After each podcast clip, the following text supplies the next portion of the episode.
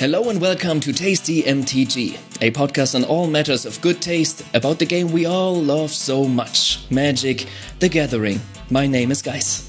And I'm Martin. Today we ask the question, what do Ajani's Pridemate, Daring Archaeologists, Disrupt Decorum, Hullbreacher and Mox Pearl have in common? Well, they are all illustrated by our guest, Siddharth Chaturvedi. Without further ado, let's start the episode.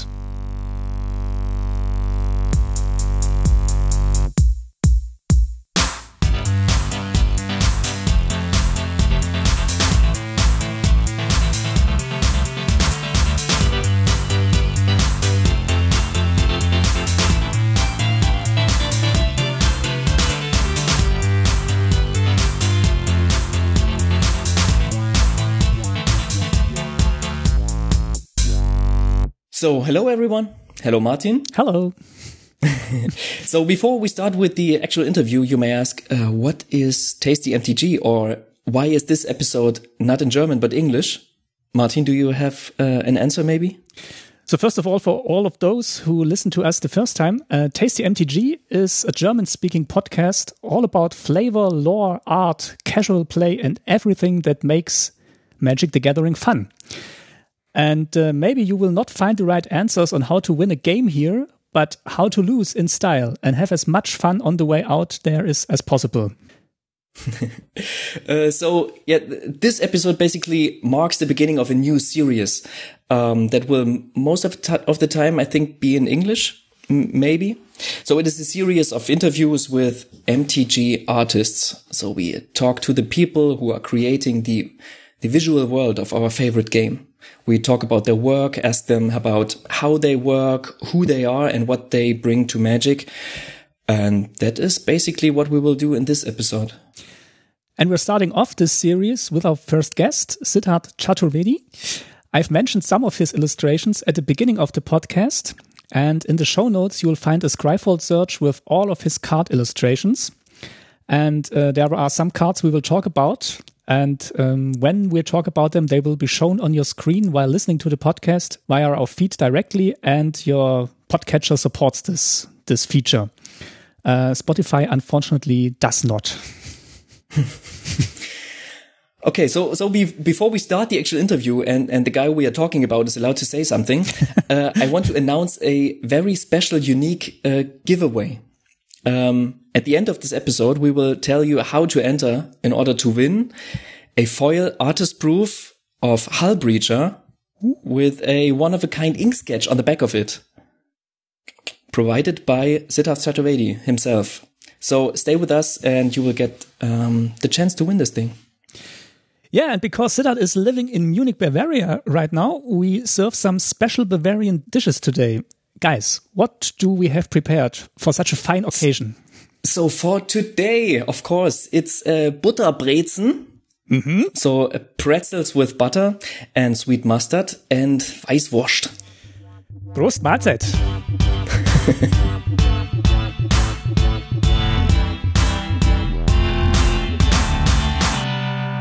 So, hello and welcome, Siddharth Chaturvedi. Am I pronouncing this name correctly? Ah, uh, yes, you are. Hi, guys. And may I call you Sid? Yes, please do. Everyone does. Okay, okay. And it, it rolls off the tongue better. Yeah.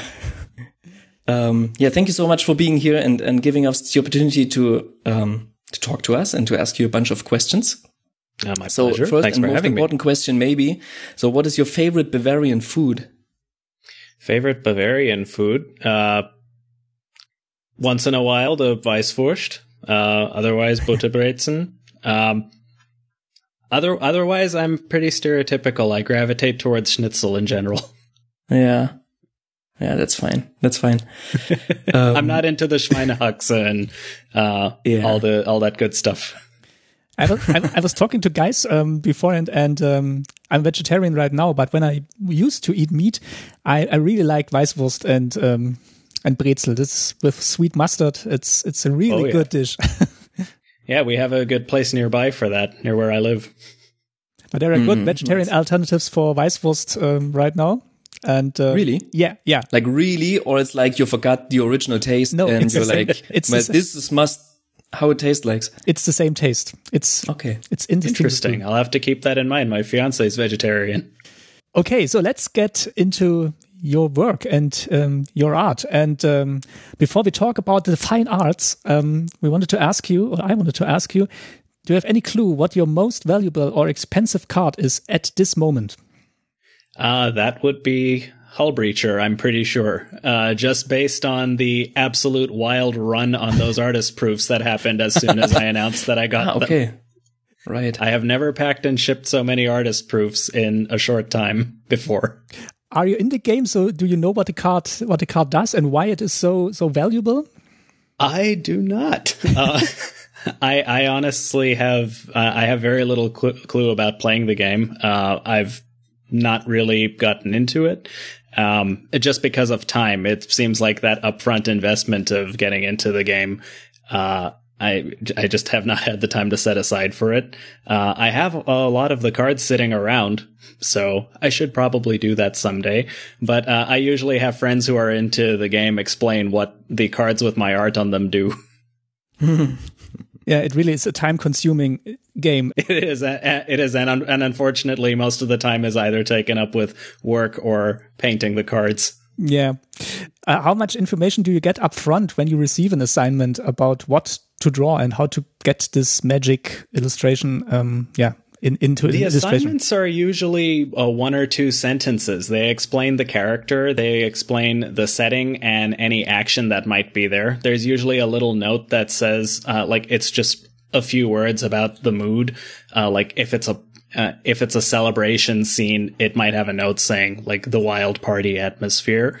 Um, but they are, they don't art direct them all that much. Uh, like, when you send a piece in, uh, they usually don't come back for lots of little edits, unless you're dealing with a character with uh, some very specific features that you have to work on. And uh, at most, there will be we get very extensive style guides for every set we work on, so there might be references to those for costuming or location.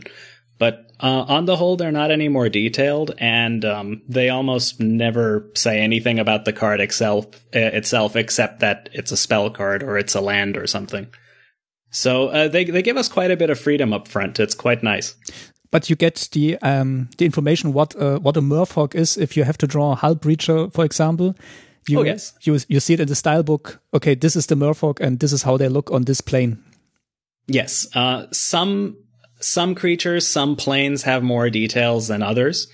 Um, like if it's something from uh, Ixalan or Kaladesh or to some extent Dominaria, there's a lot of detail in those, uh, especially if you're designing characters or locations for specific factions. Um, other ones, uh, like at the beginning of the podcast, you mentioned Disrupt Decorum. That had no guidelines whatsoever for location, for costume, for anything. It was just the oh, scene description, great. And they said, go with it. Wow. Okay. So we will, we will talk about this a little, a little bit later. Disrupt Decorum, one of my favorites. So, but I really like your pirates. Oh, thank what, you. What is your relationship to pirates? I've been drawing pirate ships since I was able to hold a pencil. Uh, I just love them. At first, it was uh, just because of playing with Lego pirate ships and watching Peter Pan, the Disney movie. Mm-hmm. And uh, I uh, I always liked them after that. And then at some point when I got into painting, I found like Howard Pyle and N C Wyeth's work and Uh, fell in love with those pirates. So all of my pirates right now, if you've seen N C Wyeth's work, you'll know exactly uh, what paintings I've been looking at uh, when you see my own pirates. Yeah, because Hullbreacher is a pirate. It's a Murfolk pirate. Do you, mm-hmm. do you know uh, stuff like this before? What creature type it is? Or do you just get the title and the art direction and then just go for it? Gen- generally, yes. Like Hullbreacher was supposed to specifically be a Murfolk. And uh, just because of the stuff I paint on my own, generally, if I get an assignment uh, that's open-ended, it's going to be a human character of some kind. Uh, this one did specify a Murfolk, um, not specifically Ixalan, but that is the look established for those creatures. So that's the look we went with there. Another another card that became a little bit famous was the Mox Pearl you painted for two thousand nineteen European Vintage Championships. Oh, um, yes. And that was a card that was printed wow. before. Did you look at the, the previous illustrations, or how did you go about it? Do you know what a Mox is? I was going to say, like, this ties into my not playing the my not playing the game until I had finished that card. I had no idea what assignment I had just been given. Uh, like, I didn't know how big a deal that was until I had already completed the painting. So I, I had looked online for reference of Mox Pearls, so uh, I knew what the older okay. cards looked like. But, okay. you know, okay. when I look at the card, I don't really know what they do. So th- that was a fun surprise later on. Mm-hmm. And, did you get um, the title? Did you Did you know you were painting Mox Pearl? Oh, yes, I did. Yeah. But yeah. this was the extent of how little, especially at that time, how little I knew about the game. But but am I right? Like, this Mox Pearl is just like a, a trophy for the one who, who won this two thousand nineteen Vintage Championship. Yes. It's just an oversized card. Yeah, there there are no printed cards. There are no artist proofs. Uh, so uh, the guy who won that painting, uh, that's the only one of them out there. Wow. I hope you will do the other Maxes too. Guys, this reminds me of our of our little talk with Philippe Bouvareau we had in Prague, where we, where we got to know that he painted Lörgölf, and he wasn't aware that this no, card... No, Tarmogoyf. Uh, Tarmogoyf. Tarmogoyf. And this card was, was so famous, and if he had known it was so famous, he had used a, gra- a bigger canvas to, to get a bigger... to, to get it more oh, space. So thank goodness it's not just me. Yeah. Before I start uh, asking a question, I want to introduce another of your pictures. One of my favorites is Pouncing Lynx. Mm-hmm. And uh, good choice. That's like, one of my favorites. R- really? Oh yes, that that's one of my favorite Magic cards uh, that I've painted. Okay, wow. Uh, because this was the first one when I looked at it, and and you know, there's this moment you go through the cards and then you see an illustration and go like, okay, what's the name of the person who painted this? And this was like the one that, that let me first read your name. So it's Pouncing Lynx. It's, it's not a very special card, mm-hmm. except for the illustration. It's one in a white. It's a two one creature cat. And as long as it's your turn, Pouncing Lynx has, has first strike. And so that's it. But I, what I really, really like is, um, the dynamics in this, in these pictures are just off the, off the roof. There is this, um, of course, I also saw the, this video clip that Rhystic Studies did. Mm-hmm. And I recommend it to everybody out there watching it. And, um, Sam, who did the video, called your, um, sceneries hyperactive. So you don't seem to be that hyperactive, but, um, you have this energy in your art. So, explain to me a little bit, how is your working process? How do you create such dynamics in your artworks? Uh, I'll start with the boring answer to that. Uh, the, bor- the boring answer to that is when I first started... Uh, Uh, when I first started getting into illustration and decided this was what I wanted to do, uh, there was this very pragmatic side that uh, was hearing that if you can paint crowds, and if you can paint action scenes, and if you could uh, paint horses, but I didn't focus too hard on that. But if you could paint those things, you would always have work. So I just started practicing those as hard okay. as I could. Um, that's that's the boring answer. I, I really do like. I, I love painting action scenes. I love painting these mm-hmm. dynamic pictures. A lot of the pictures I look at are like that. Um, I uh, just very early on wanted to steer away from doing like very still portrait kind of paintings. Um, just big. Um, I, I think like any illustrator on earth, I really love Frank Frazzetta's work. I uh, like I said earlier, I love N C. Wyeth. I like the Golden Age illustrators, mm-hmm. and most of what I love in those pictures at, at that time, um, what I loved about them was the action and the movement and how dynamic they are. And um, over time, it's become less about uh, just violent action or uh, like dynamic lines and diagonals and uh, all the in-your-face stuff. Over time, I've uh, sort of more become in love with just how they communicate any kind of ideas, any kind of mood, including action, but a lot of, uh, including lots of other things as well. But, um, I, like you said, I'm pretty calm day to day, but, uh, I, I did just very early on uh, fall in love with doing these action pictures. And, yeah. you know, uh, I got into it when I was in my twenties, so I just wanted to paint things that were as in your face as possible, and that stuck with me. Yeah. So, but are you listening to drum and bass while painting your pictures, or heavy metal, speed metal? Some heavy metal. How does it uh, look like when you're painting? Uh, when I'm when I'm painting nowadays, it's mostly a podcast or some kind of classical music. But uh, d- depending on mood, like especially if I've had a long day, it might be something uh, like the soundtrack from Doom Eternal or something, or mm-hmm. uh, I like power metal. Uh, nowadays, it's it's a little quieter in here just because I have the headphones on all day. But yeah. Um, yeah, it, it depends. Like if I'm painting an action painting, I'm not necessarily listening to action music. Uh, of course. Yeah. yeah. More, more likely a podcast or classical. Does it vary from, uh, from what, what you're painting or illustrating? Do you, do you have specific podcasts or music you to get in the mood of what you're painting? I think it used to more. Uh, I used to try to match up uh, what I was painting with some kind of uh, related mood music. So uh, like faster, heavier music for action, or uh, like if it were a moody scene, uh, some kind of darker music. Uh, same for a, a romantic painting.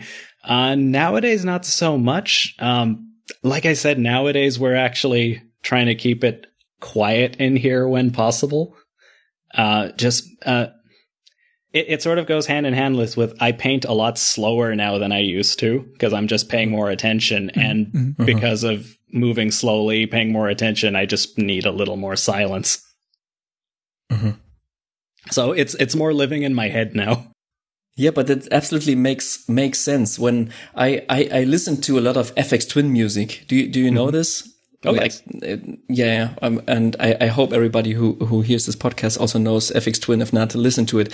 But um, I was I was talking to to a friend of mine, and he described this music, which is like full of a thousand rhythms and and and and and uh, um, little tones and details. He described it as like a Tibetan monk putting together like a mosaic or something like made from sand, and it, it, it needs such a calm space to create something that is so detailed and that's so dynamic. So it mm. absolutely makes sense um, then how you how you describe it. Yeah. Plus, uh, plus depending on the picture I'm painting, like um, f- for instance, I can't go into specifics about the picture, but one of the uh, magic assignments I'm working on right now. Um, like the perfect mood for it is this, it's very tribal. It's, um, like in the woods. Um, so th- the music, even when I'm sketching that I have playing in my head is, do you guys know Heilung? I don't know. No. Um, there's, there, there's another band that's similar music, but it, it, it sounds, it's very, uh, like northern, uh, like snow country, northern European, very tribal, uh, uh-huh. music. And um, it's uh, if you've not heard those guys, you should definitely look them up. They're so cool. But we, we I can't will leave uh, like, a link in the show notes. Sure. Um, yeah, uh, that's what's playing in my head while sketching for this because it's perfect. I can't actually listen to that music while sketching or painting because my legs keep moving. Of course. So, yeah, you have to keep a calm hand. Yeah, that would be advised. uh, yeah, how how dynamic would you describe your life? You are you have a full time job, and oh, you're yes. painting magic. Is this correct? And not yep. only magic, also D and D. Yep, uh, I do a magic D and D. Um, my own painting. I do a lot of this far less than it looks like, just from the volume that's accumulated over the last few years. Um, mm-hmm. Because it, it really is an evenings and weekends thing. It like when it comes to the time I can spend on it, it's honestly more like a hobby. So um, I, I work in video games. So uh, my my whole day is spent in Photoshop. It's spent in calls. It's mm-hmm. uh, yeah, uh, dynamic. No, not so much. I, I think I spend most of my life in this chair. Uh, like uh, between this desk at, at the computer and my easel behind me.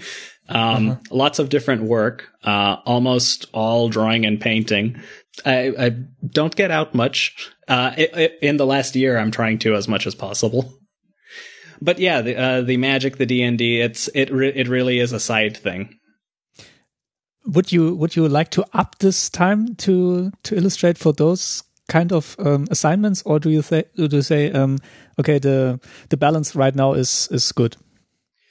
I uh, I am constantly going back and forth on that, actually. Like, even nowadays, um, I I do.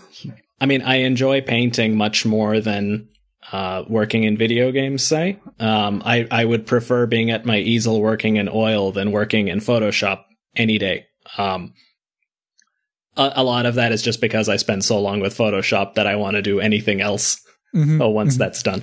But um, it, it really depends. Like, uh, I got into this because I love painting. I got into this uh, not out of a love for video games or even... Uh, the games I work on, like, uh, I, like I said, I don't play Magic. I did play Dungeons and Dragons, but the video games, so I, I really enjoyed those. Um, so I would like to paint more, for sure. Um, I don't, uh, I'm not settled on whether that means I want to move into that and away from video games, because there are a lot of, honestly, very interesting challenges in video game work. It's, uh, It's definitely, especially at my job, um, it's much more varied because uh, I work at a video game publisher. It's called Deep Silver, and um, we're not uh, we're not a development studio, so it's not like I'm working on one single project for four years. Um, we're um, we're at the publisher and working with a bunch of different developers, so we're constantly bouncing around different projects.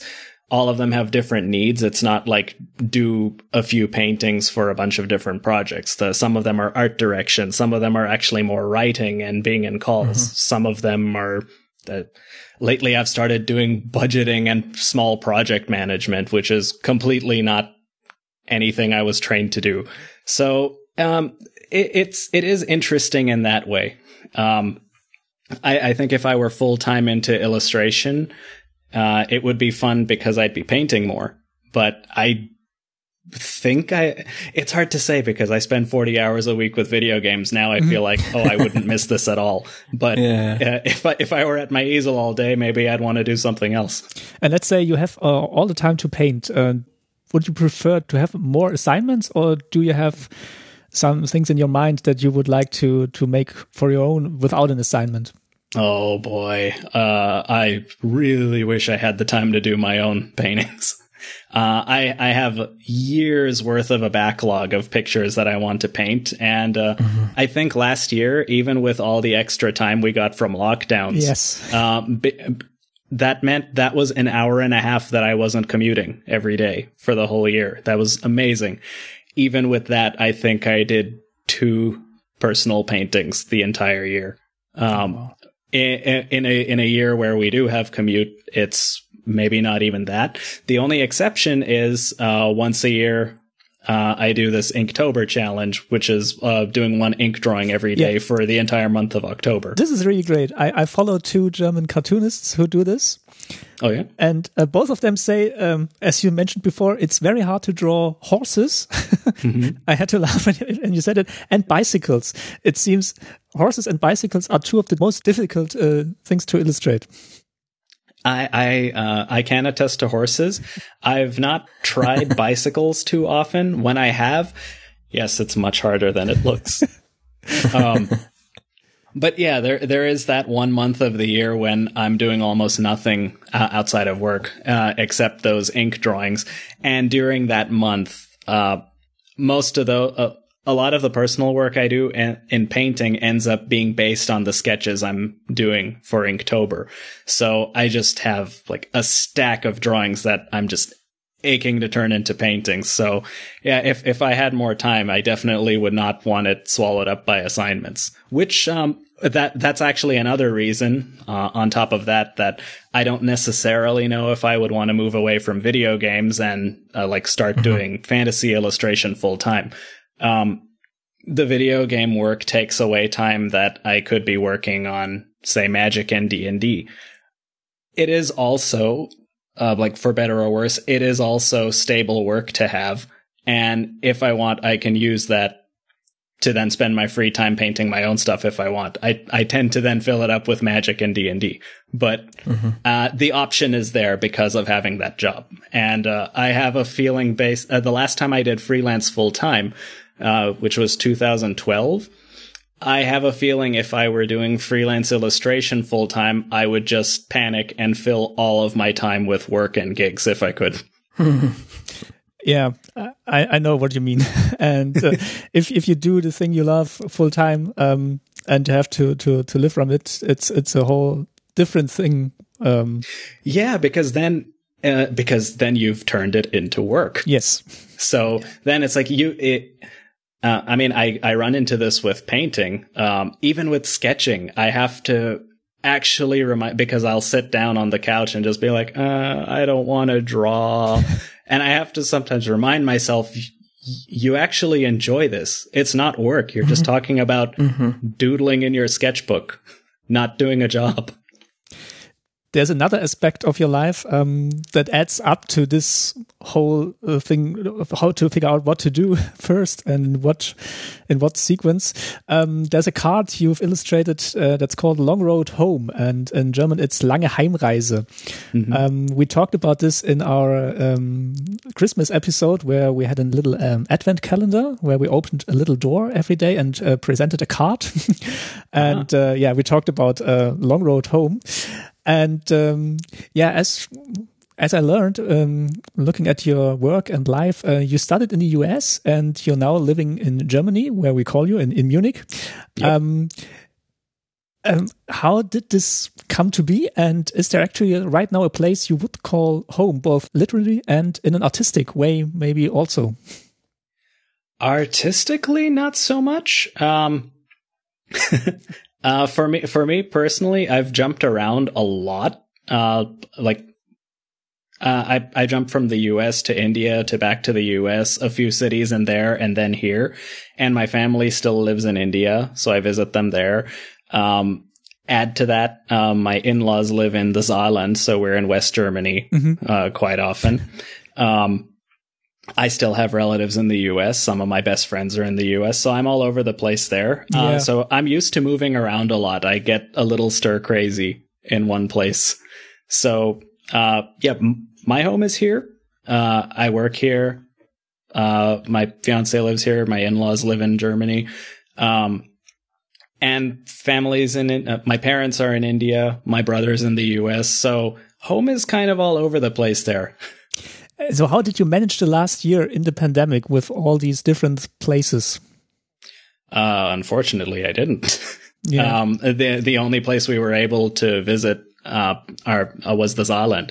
So uh, it's actually quite a while now I've not seen my parents, uh, which is not fun, especially with the health scares going on over there. India's yeah. not in good shape right now. They're thankfully healthy. They've been vaccinated. Um, That's good. Uh, my, uh, my brother lives in a small college town in the U S, so they're, and, and he's, he's a basement dweller even more than I am. He doesn't really go meet people. Uh, we're both the same, kind of the same that way. Um, so, uh, everyone is safe.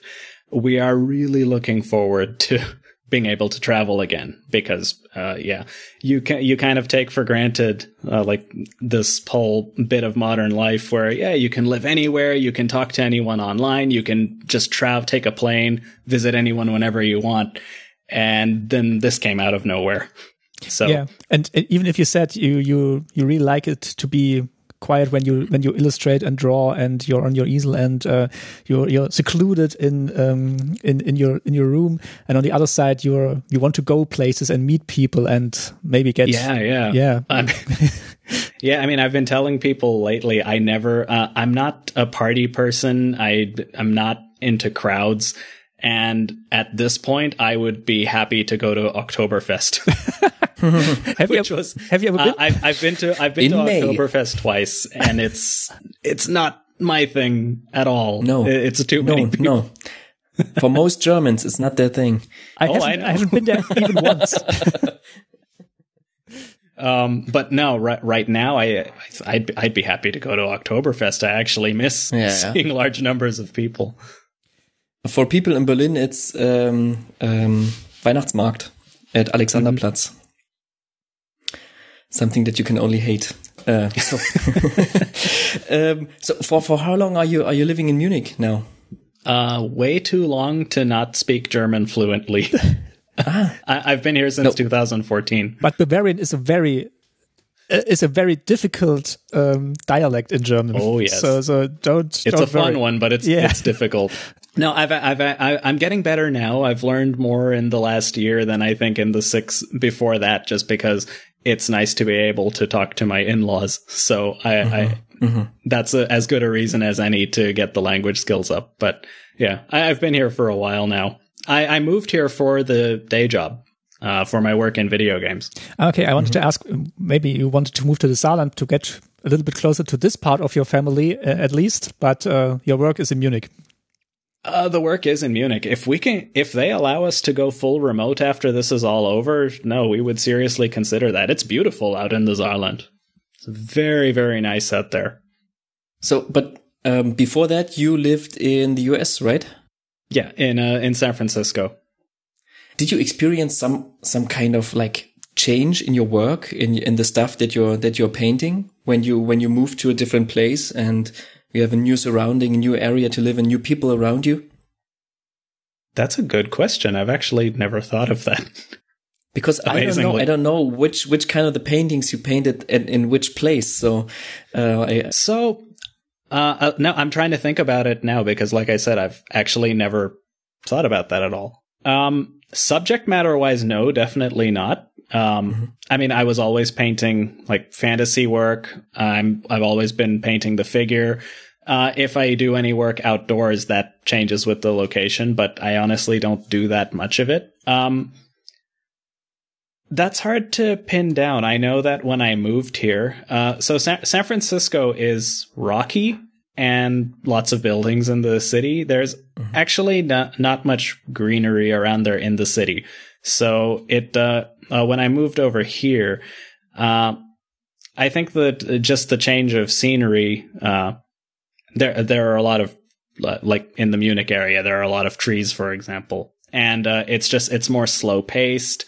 Um, seems like the people are a little more chilled out, but it's also a much smaller city. Um, mm-hmm. Not size-wise, just population. There really are not many people in Munich. So um, I think I calmed down a lot, and that might have made its way into the work somehow.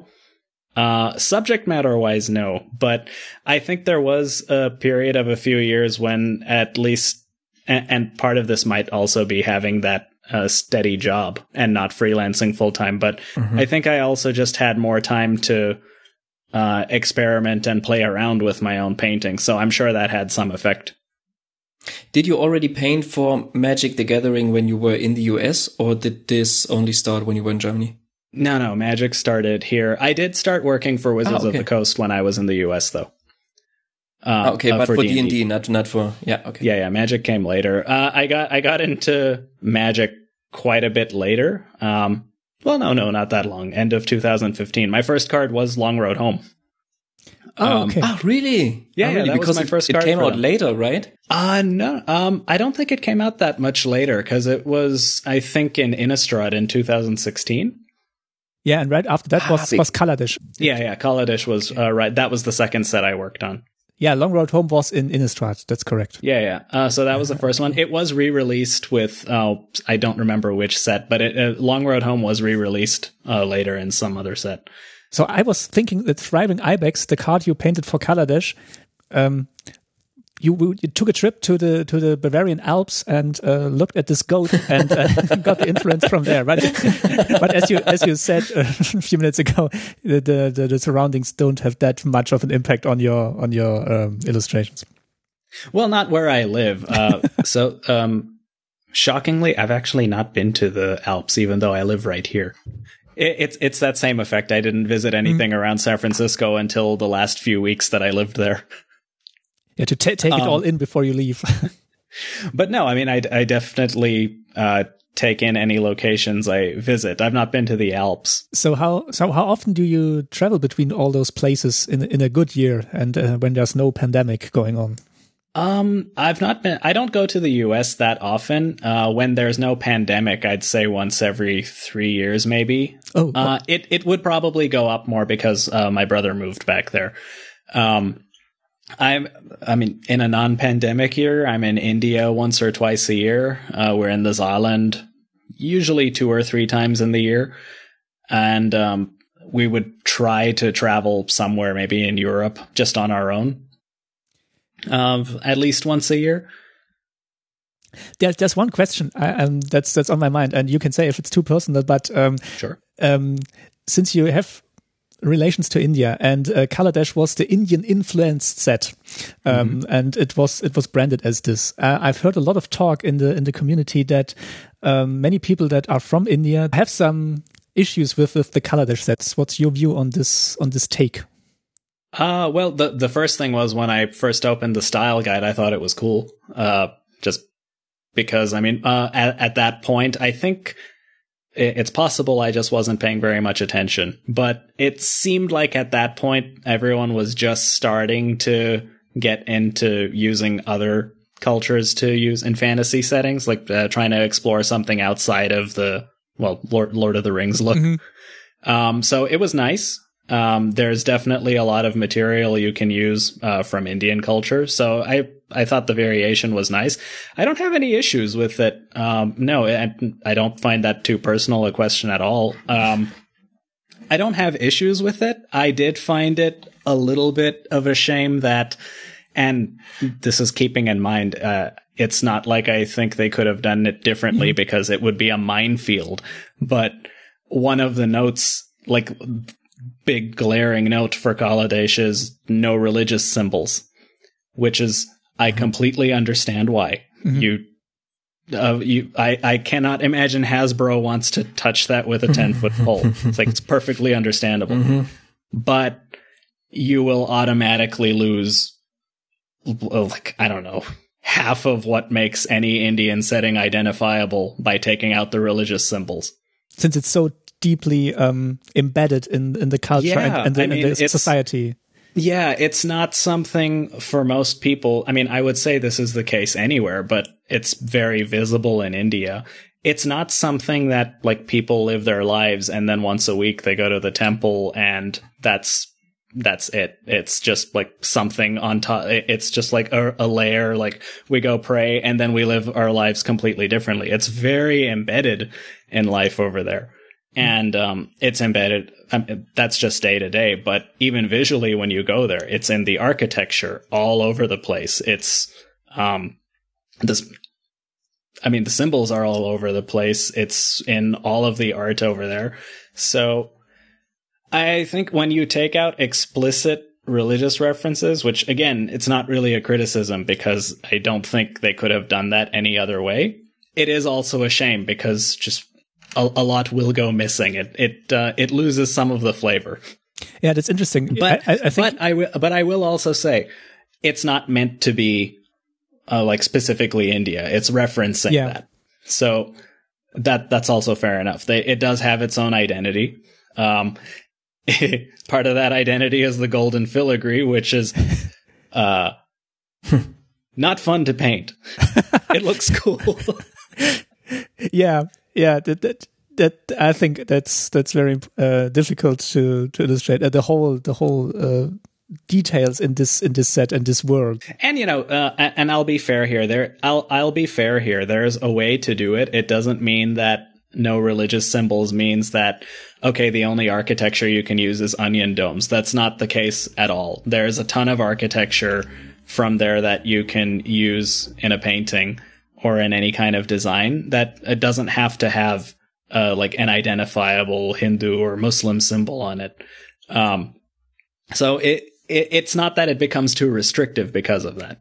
But uh, it, yeah, it's very interesting because other sets um, like Kal- um, Kaldheim, where we recently have been, uh, or Amonkhet, they they do have uh, religious, um, they have gods and deities, and uh, um, that was missing in Kaladesh. Um, now that you mention it. And I think you can make a, a German set without uh, seeing any religious uh, symbols at all. So, uh, yeah, thanks. Yeah. although although I, th- I, I, I imagine a lot of the difference there is the religious symbols you'd use in India are all still in use. So mm-hmm. there's... I don't... Th- with something like Kaldheim, you're really not... Um, Uh, well, within some reason, but you're probably not going to accidentally offend people mm, by, with anything in that set. By depicting uh, with, Odin. With, in, with India, yeah. It's, again... You're not affecting the wrong people. Yeah.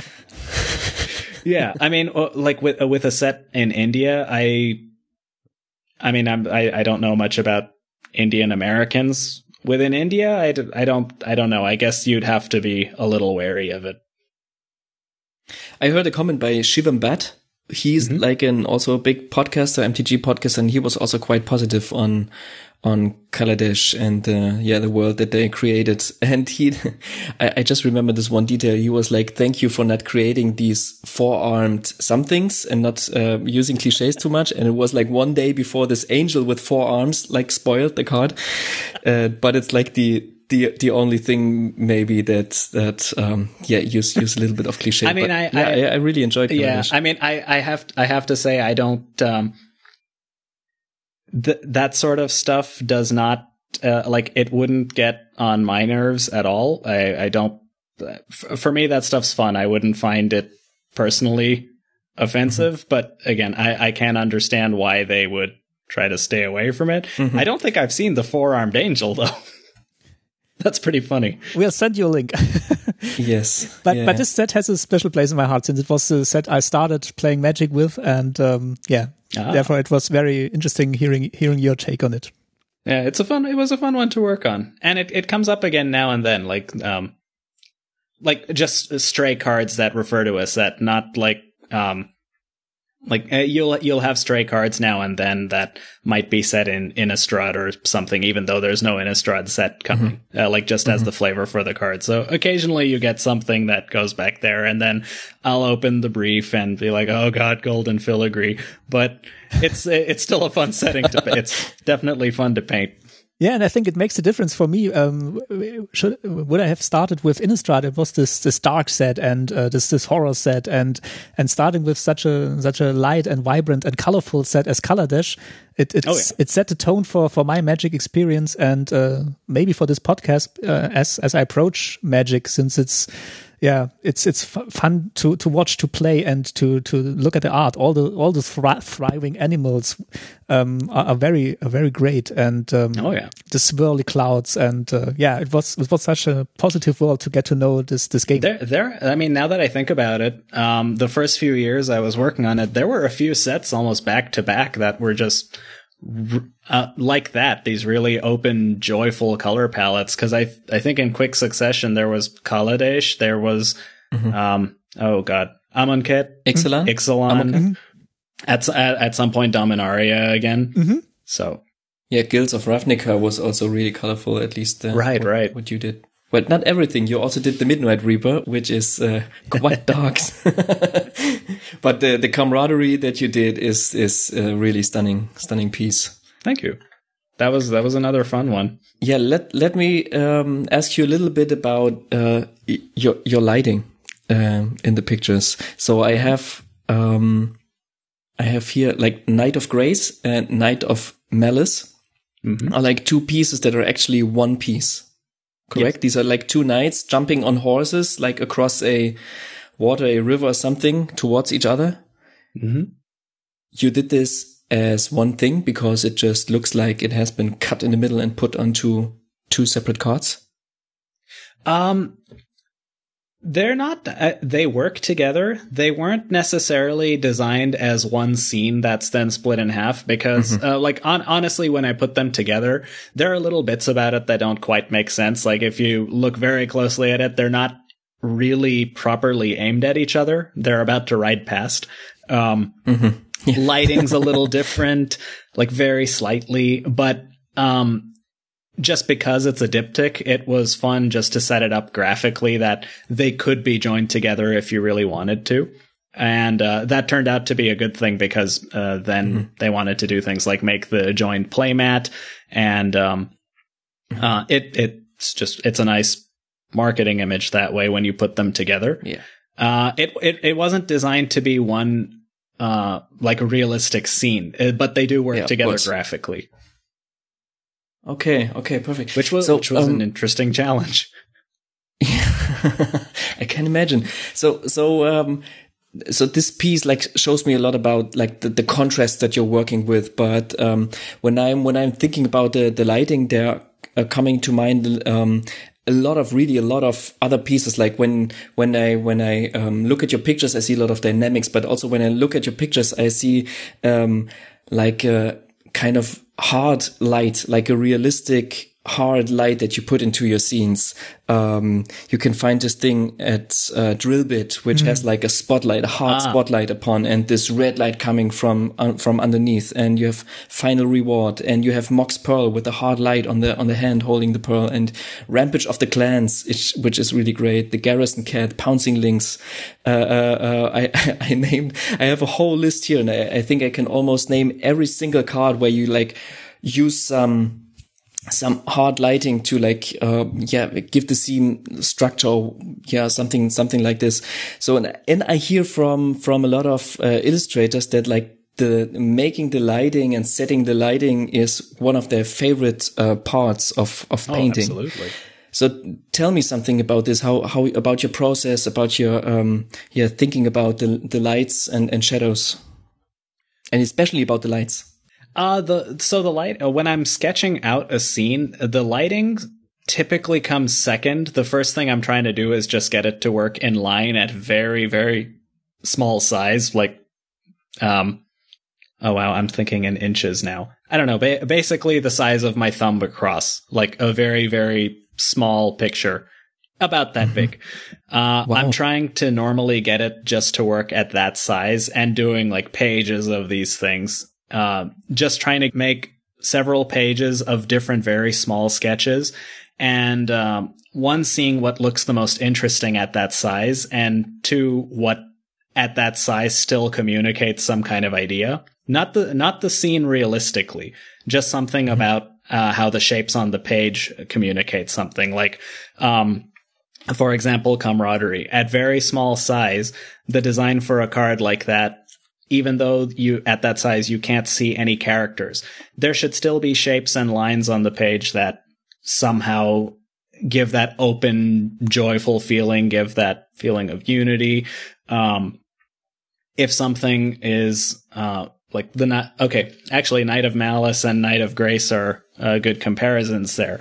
At small size, uh, when I have those two next to each other, I want the Knight of Grace to look stable. Um, I want it to look, uh, there, there's movement in it, but it should look powerful. It should look stable. It, uh, shouldn't look too crazy, versus the Knight of Malice, where, uh, the way, th- not the, not the way the horse and the knight are drawn, just the way all the shapes on that image are designed. I want it to look hectic. I want it to look spiky and dangerous, and almost like this thing is moving so fast that it's about to fall mm-hmm. over.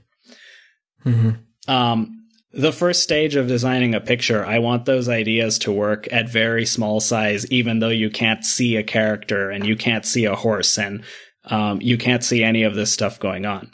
After that, like once I have a design that works um, at that size, just in line and shape, then I'll usually start, if I don't already have an idea of lighting in mind, I'll start to play with the lighting to do sort of the same thing. It, uh, also, uh, like you were saying, to pull forms out, to spotlight things, uh, to create cool shadows.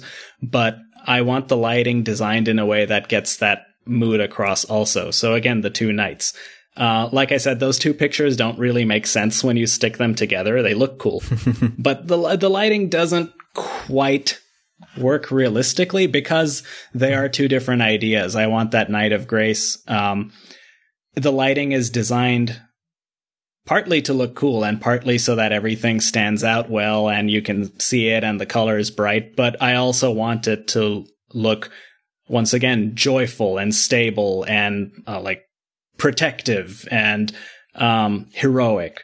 So the golden light, the the big billowing bright cloud, the uh, just the way the light is caught on the knight and on the horse, uh, even the way the light reflects in the water, all of that, uh, those are designed to get that feeling across. And it's the opposite in the Knight of Malice. I want the the way the light and shadow is designed in that.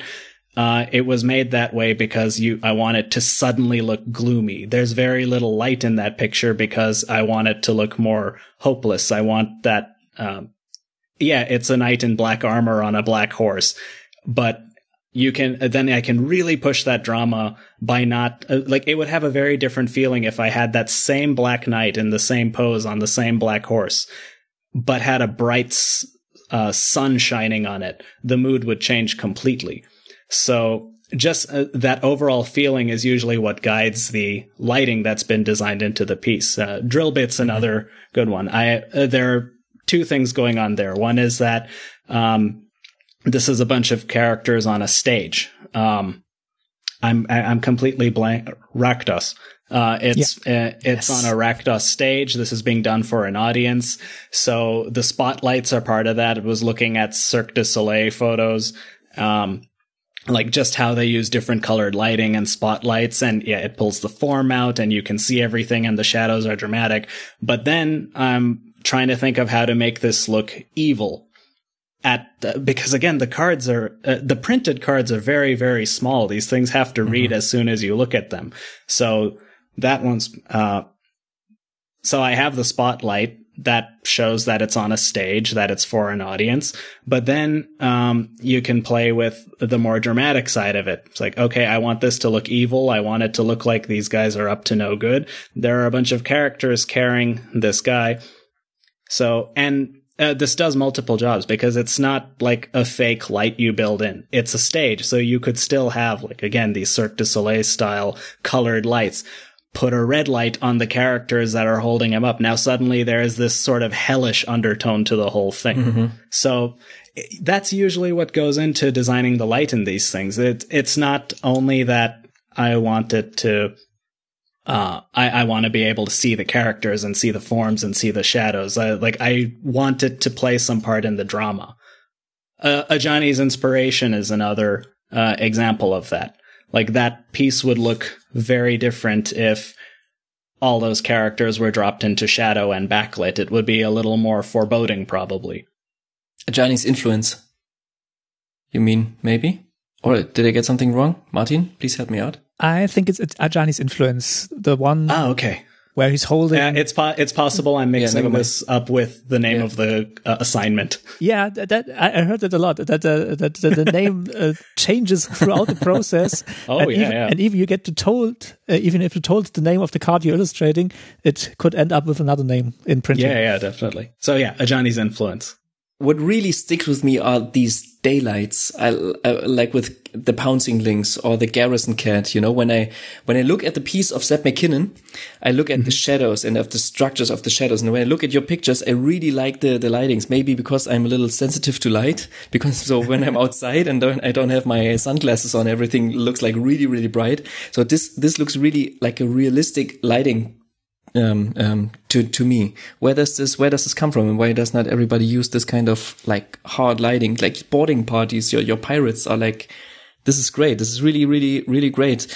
Um, do you think it's something that you took from somewhere else, or something that you like the lighting, the hard lighting helps you to create maybe more dynamics or more energy in, in your, in your pictures? It's, um, it's a bunch of things. Part of it is, uh, once again, the pictures I'm looking at. Uh, you do see a lot of that, uh, like dramatic sunlight, spotlight in a lot of the era of illustration mm-hmm. I like to look at, which is, uh, early twentieth century. Um, mm-hmm. Honestly, a lot of that probably also comes from working in ink. Um, just because of mm-hmm. the nature of that medium, I'm immediately working with uh, those dark shadows, um, not always with spotlights. It really depends on um, the picture. Um, but it does lend itself to having those heavy shadows, which means a bright light. Uh, that does help carve out those forms. Um, it's oversimplifying a little because oh, with paint, you have more opportunities to play with lighting uh, than necessarily with ink. But um, Yeah, uh, using that kind of light, it does also help in a dynamic picture, because I don't necessarily want to use that for a softer image or a moodier image, but in something that needs to feel open and joyous and heroic, especially, or an action scene like Pouncing Lynx. Um, that light, uh, it helps you see, it pulls out the color, but it does help it become more dynamic, because I can then design those harsher shadows. And uh, the shadow shapes alone can make an image more dynamic if you design it properly. So uh, the lighting just helps to accomplish all that. Keep it going, man. Do more of this stuff. This is uh, what I really, really enjoy. I just have some of your some of your work in front of me, and it's like I could name one picture after the other. Like D-Face, it's also it's like crazy where all the light is coming from from underneath, or Rampage of the Clans, where it's like this this bright yellow golden sunlight is coming from the back. And oh, thanks. Uh, those those were all a lot of fun to do, especially Rampage of the Clans. So this really translates to me. Yeah, Martin, do, do you want to ask something? If if not, I can I can I have more questions. I was just thinking, um, a, a lot of your pictures, as we just discussed, um, are in in a, in a very bright and, and, and well lit stage, and uh, I I really enjoy looking at these, because I have the feeling there's at every corner I look, there's something to be discovered, and there's there's um, and even in the darker pictures, everything is so so clear and um, and recognizable. It it. It's really joyful to to look at these, and I always get a feeling as a viewer, there's nothing hidden from me, and if it's hidden, it's it's clear why it is hidden and and to where I have to look. So this is something I, I really enjoy in looking at your at your art. That uh, I have the feeling it's it's um, yeah. You, Thank you. you. You, you put a lot of work into to fill every every pixel, every inch of the, of the canvas with with the information that should be there.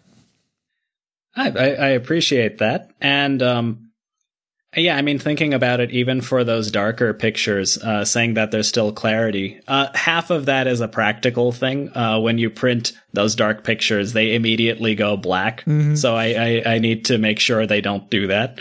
Um, but part of it is also, uh, like I've said this in, uh, I've said this while talking to someone, uh, else in Magic about Magic recently.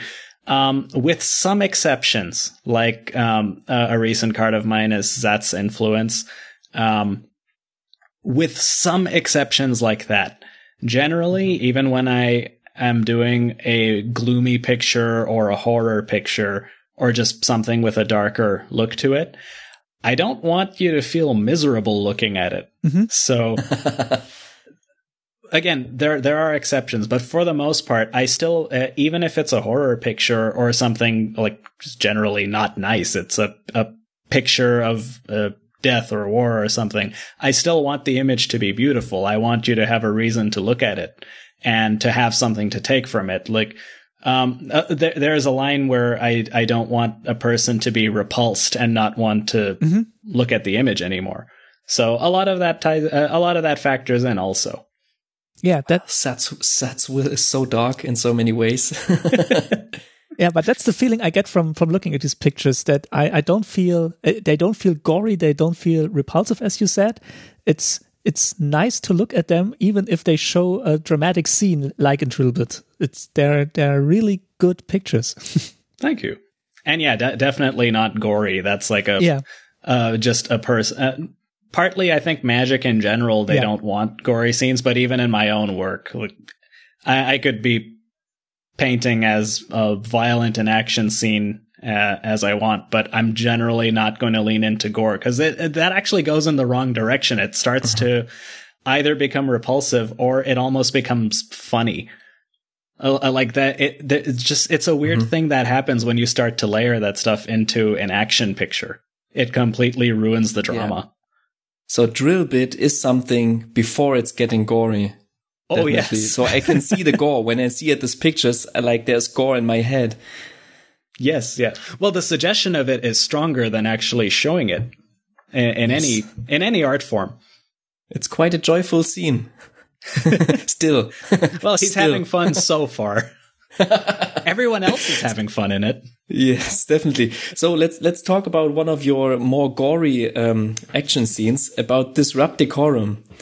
Um, I, I really, really like this card. So this, this painting looks like a, um, like a heavy gold framed, like a little, little darkened over the ages, like from an, an like from an old master's oil painting, you know, which is not happening by accident. Um, but, um, how much oil did you actually use for this, for this piece? That's a digital piece. Really? Yeah. Oh yeah. Um, I actually don't remember what year that came out, but I don't think I was working in oil yet for Magic at that time. It came out um, in two thousand seventeen. Well, that was the year it came out. The card came out. So I painted it in sixteen. So yeah, I, I uh, when I first started working for Magic, they didn't want me to work in oil because I wasn't ready to yet. Uh, the, my skills were not up to. They didn't want you to work in oil.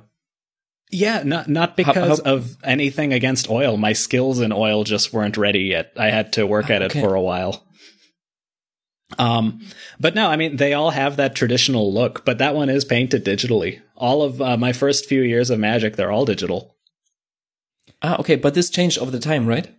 Yeah, yeah. E- eventually, like one, I was working at oils on my own because I always wanted to paint in oils, and at some point, um. Uh, which card was this? I think it, it was one of the pirate cards. I think it was Mass Mutiny. Uh, mm-hmm. At one point, I just decided for myself, okay, I'm ready. So just painted it in oil and quietly submitted it without saying anything. And they came back and said, hey, it looks great. And you did this in oil, right? Cool. So, uh, so they, they recognize it, yeah? Yeah, yeah, yeah. You can tell because the, the because high, they get high much... Re- Yes, high-res pictures. At, at high at high resolution, like, you, you can tell. Like, I can do as much post-processing as I want. You can't hide, yeah. like, the little artifacts that get picked up in photography. And so, Which, so, I'm not I'm not trying to hide that they're oil. The, the point was it had to be of a certain quality before it would be acceptable. So is this a standard contract? Every every illustrator that, that signs with, with Wizards, they, they, they write in... When you start uh, painting for us, you start digital, and after a few years, you can oh, go no, to oil. No, no, no, not not at all. They they don't like they don't care what medium you use, really. Um, so it was your decision when you switched from digital to to oil. Yeah, I mean, I was clear with them from early on that uh, my goal was to work in oil. That's what I wanted to do. Mm-hmm. They like the advice I got from them early on was, if you want to work in oil, it's going to take longer for you to get Magic work just because I had to get my skill in oil painting mm-hmm. ready. So mm-hmm. I I wanted to start working for Magic. Okay. So it was like, I'll do, sure, I'll work digitally and then work towards oil. But no, no, they, they have a lot of people who I don't think they touch digital.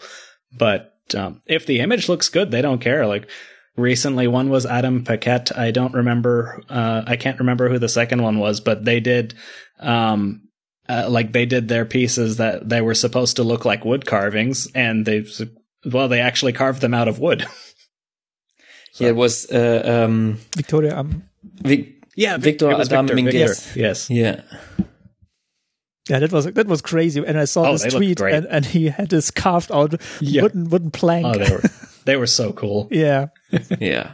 Um, but, but why do you want to paint in oil and not digitally?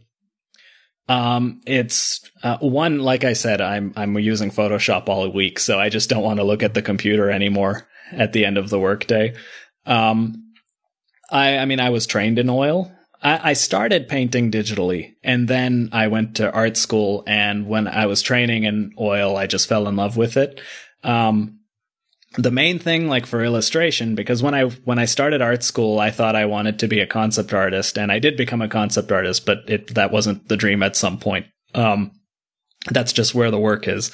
Um, uh, I saw a painting of Greg Manches's at a workshop in, in oil, and um, uh, the the it, it's it's an amazing image. But uh, the part that blew me away about it was when I got up close to it, all of the detail disappeared. It was just thick brush strokes everywhere. Um, so I was. Uh, this was in two thousand eight, I think, and um, I, yeah, just seeing that, I was completely blown away by um, how.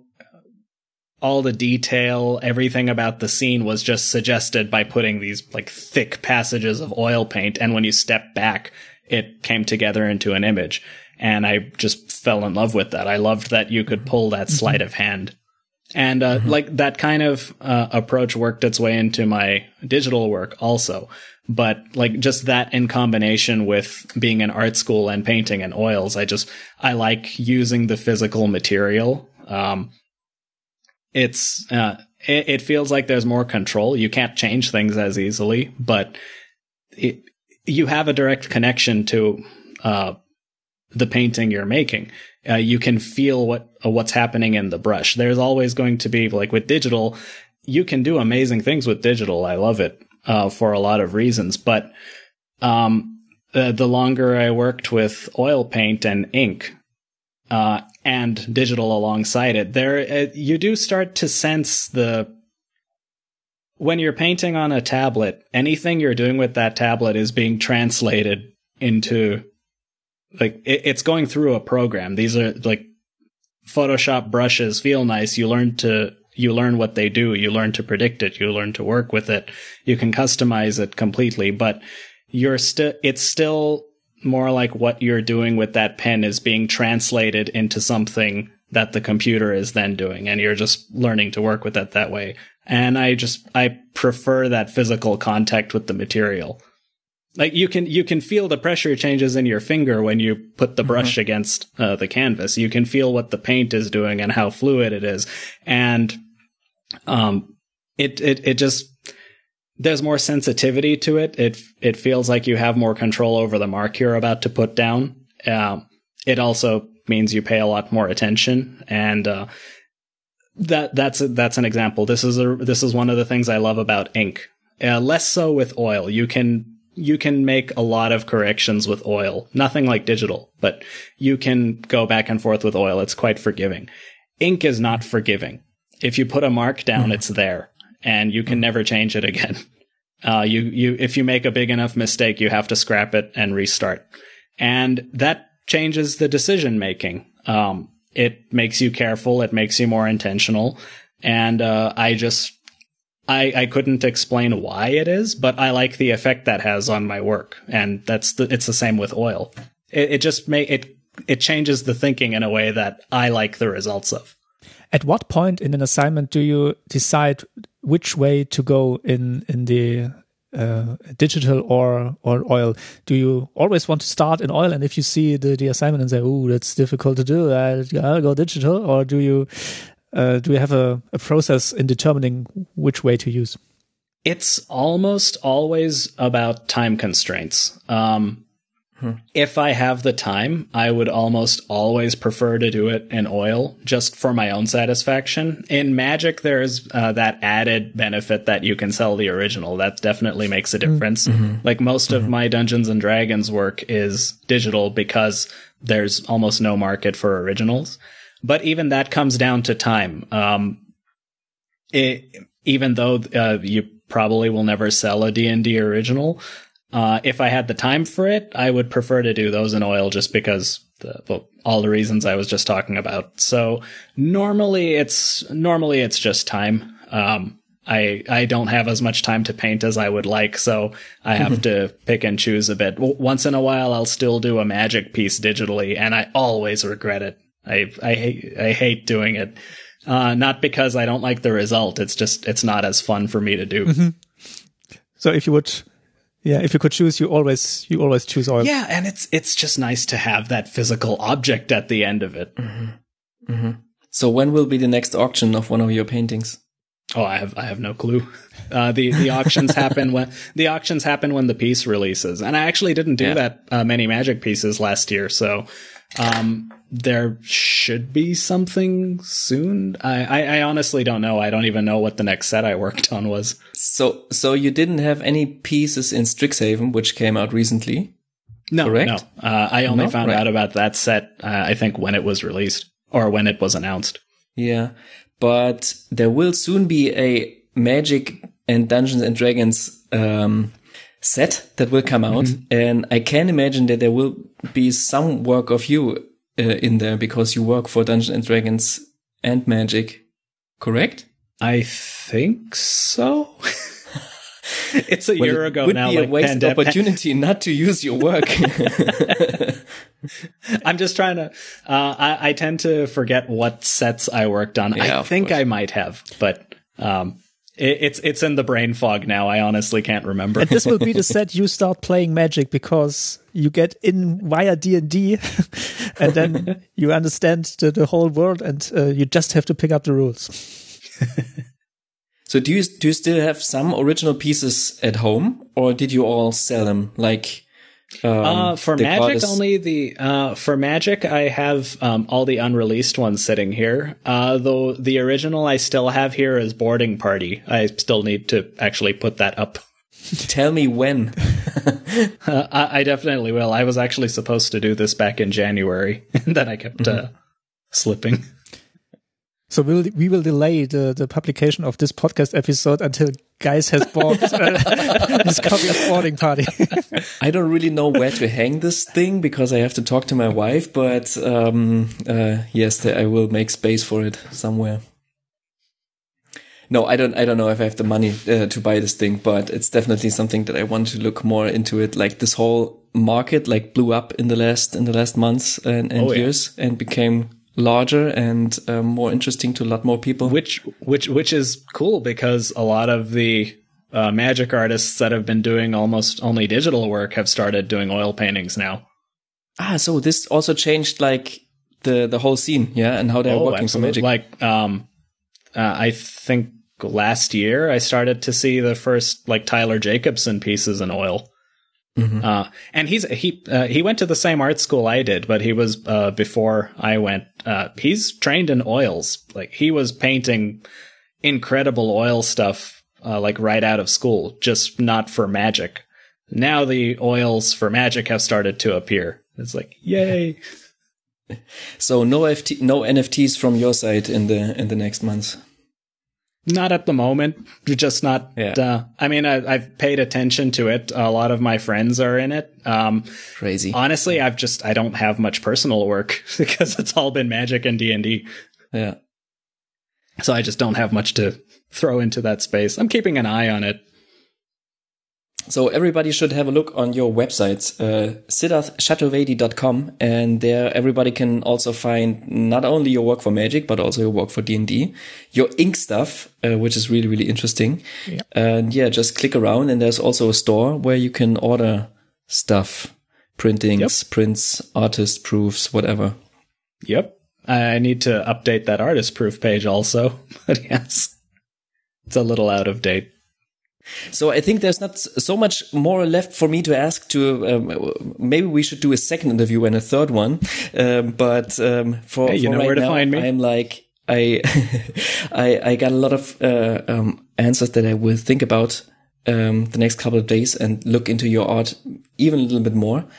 And Martin, is there anything you would like to add? Anything you, you would like to ask? No, I, I really enjoyed talking to you. And um, as Guy said, I will I will have a close look at all the all the pictures and uh, illustrations and all the cards I own. I will go through my collection uh, tomorrow and, and and pull out all the cards you illustrated and and go look at them very, very closely, because it was such a delight talking to you and uh, getting to know how you are. It was a pleasure talking to you guys. I appreciate you reaching out. It was a nice evening. Like I said, it went by quickly.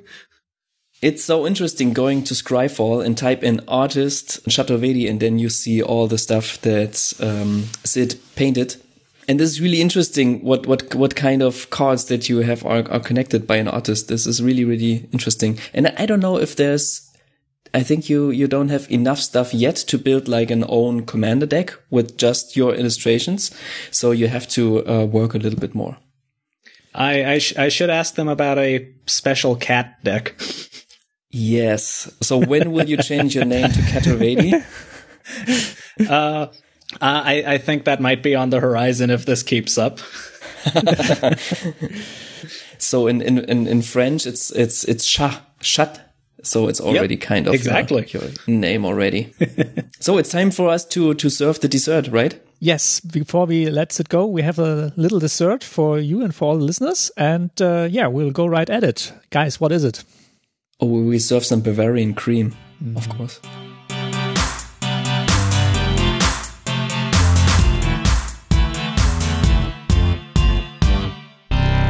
So as you remember, we uh, we made a promise at the beginning of this episode, and uh, yeah, we're we're holding true to it.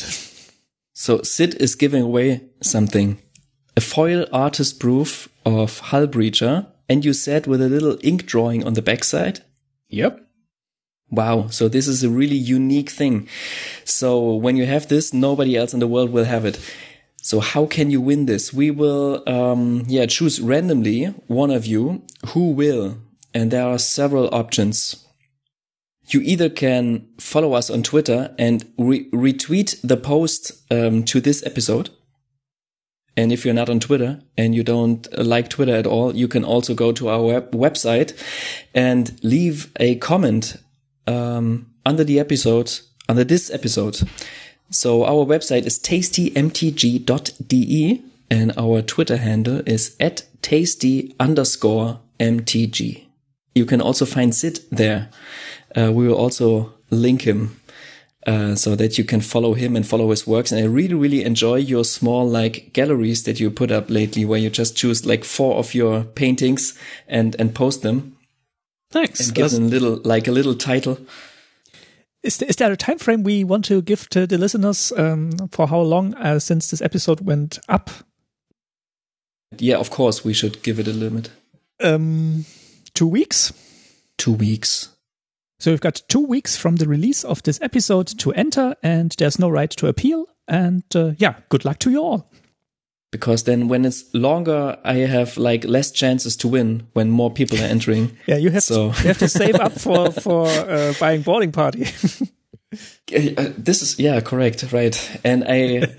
But other side, when it's longer, I have more time to make up fake accounts to uh, and to enter. So either yeah. way, I will not enter. So some of somebody from of you will will win this thing. But I really, really do hope that we get a lot of um, Sid's paintings in the future, that we all have the chance to to buy a buy a original or um, a print. At least a print. Yeah. No, no, I want to have an original. So um, yeah, let me again say thank you to our to our guest, to our very first artist guest uh, on this program, and. Uh, It's been a really pleasure. Thanks, guys. It's been my pleasure being here.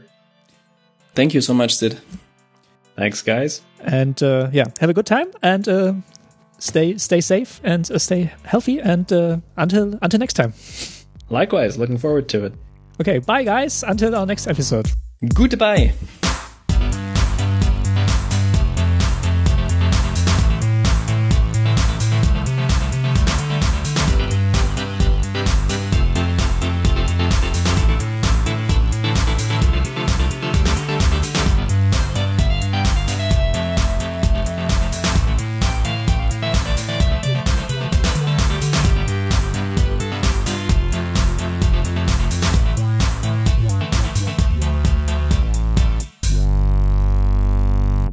So everybody, thank you for listening to this very special episode. It was like the first part of this series that we are, that we want to do now of interviews with artists like Sid.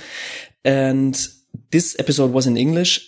The next episode of Tasty M T G will be in German again, but I think the next episode, like this next, the next special episode, the next interview will probably also be in English. So, um, yeah, tune in from time to time, see what you're doing when you're not German speaking. And if you want to learn German, you're welcome, uh, to listen to our other episodes that we, that we do about flavor, casual play, um, M T G art, um, you name it, all the things that make Magic the Gathering fun. Thank you for listening to us and see you soon. Bye bye.